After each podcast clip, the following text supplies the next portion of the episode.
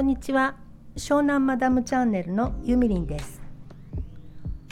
本日は少し精神的なお話をしようかなと思います。精神的なお話というとちょっとスピリチュアルがかってるかもしれないんですけれどもそういうお話はちょっとねっていう人は今すぐこのチャンネル出ていただいて全然構わないので他のチャンネルを楽しんでください。それでは、えー、今日はその悩みとその解決策についてちょっと考えてみたいと思うっていうかある考え方があるのでそれを皆さんにもご紹介したいと思います。この世の中にはプラスとマイナスのものっていうのはいつも同時に存在していてで例えばその問題があるっていう状態を悩みがあるとかねそれをマイナスだとすると解決策プラスのことっていうのももう同時に発生しているっていう考え方があるんですね。その答えを見つけるのには時間はかかるけど問題があるってことはすでに解決策もあるんだよだから大丈夫なんだよっていう考え方なんですね。でそのじゃあ悩みがあった時に答えがあるっていうんならなんですぐにいつも悩んでいるのに答えがすぐ見つからないのかというと私はこの答えを聞いた時になるほどねってすごくハッとしたんですけれども答えはねこういうことです。答えは一番向きたくない見たくないところにある。ですってどうですか？自分がそっちを見たくないだけでそっち見ちゃえば本当は答えがそこにある。これを初めて聞いた時ああ私もなんかこうすごい悩んでいた時にちらっと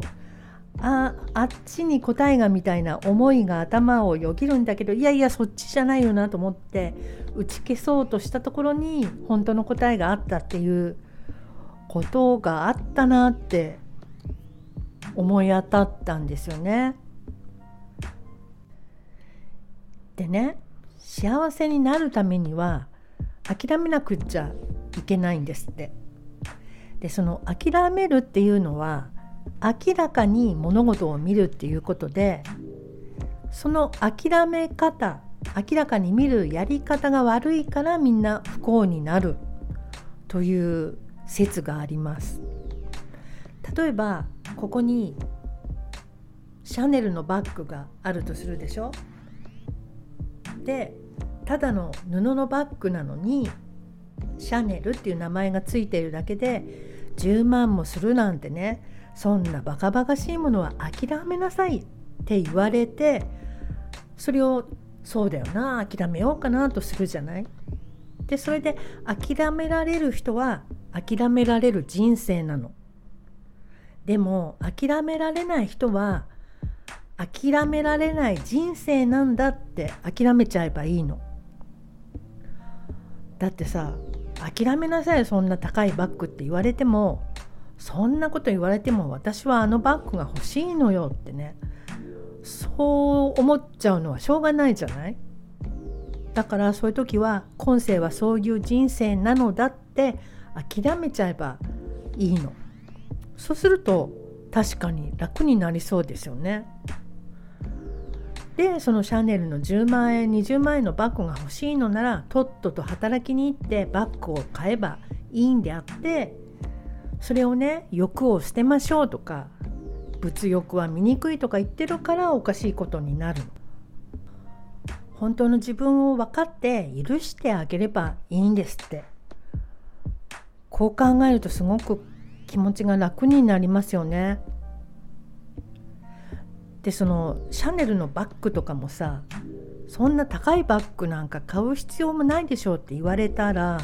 そうですよね必要ないですよねっていう人もいるしいやいや私はこのバッグがどうしても欲しいのよっていう人もいるわけであってそういう人はパートやアルバイトに行ったりパトロンに買ってもらってもね何でもいいしとにかく買って欲を諦めない人生なんだって思っちゃえばそれでいいのよ。それをバッグの方を諦めようとするから苦しくなっちゃうということですよね確かにね。それでそのシャネルのバッグを持って歩けばそれで満足なわけじゃないその人は。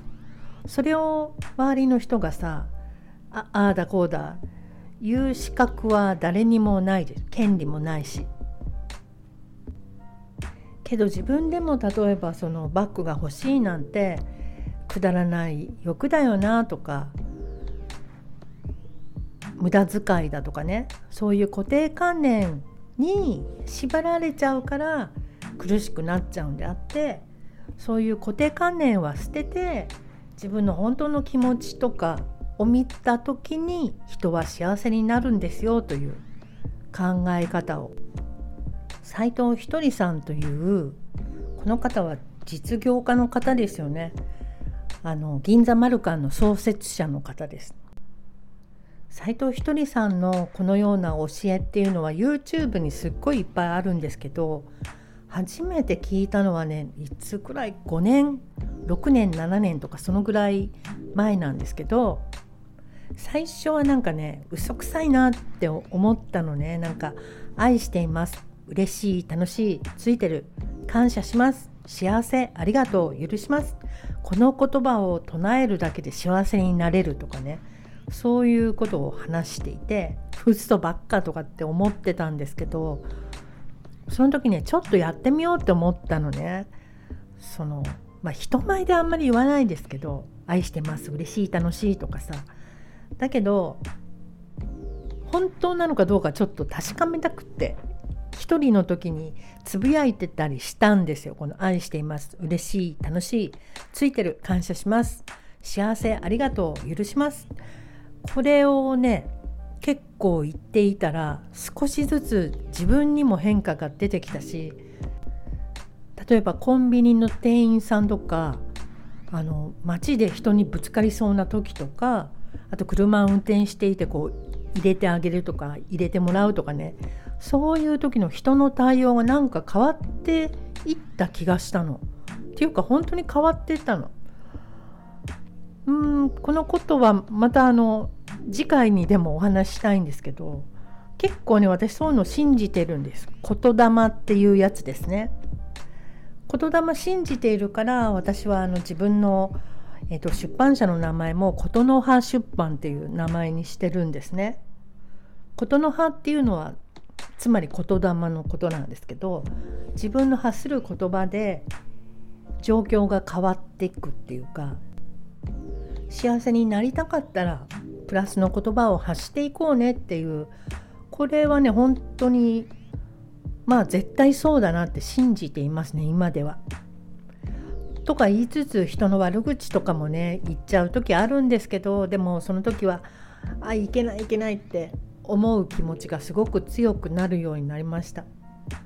でまだまだ人間的にもできてないところがいっぱいあるしこれは一生続いていくことなんでしょうけども毎晩ねひとりさんの教えを YouTube で聞きながら眠ったりしてるので少しでもねあの精神がワンステップでもツーステップでも上がっていけたらいいななんていつも思っています。ということで結構長くなっちゃったけど今日は斉藤ひとりさんの教えについてお話ししました。みんなはこういうのどう思うかな？よければレターで感想とか聞かせてくれたら嬉しいです。気持ち悪いとかそういうのでもいいよ。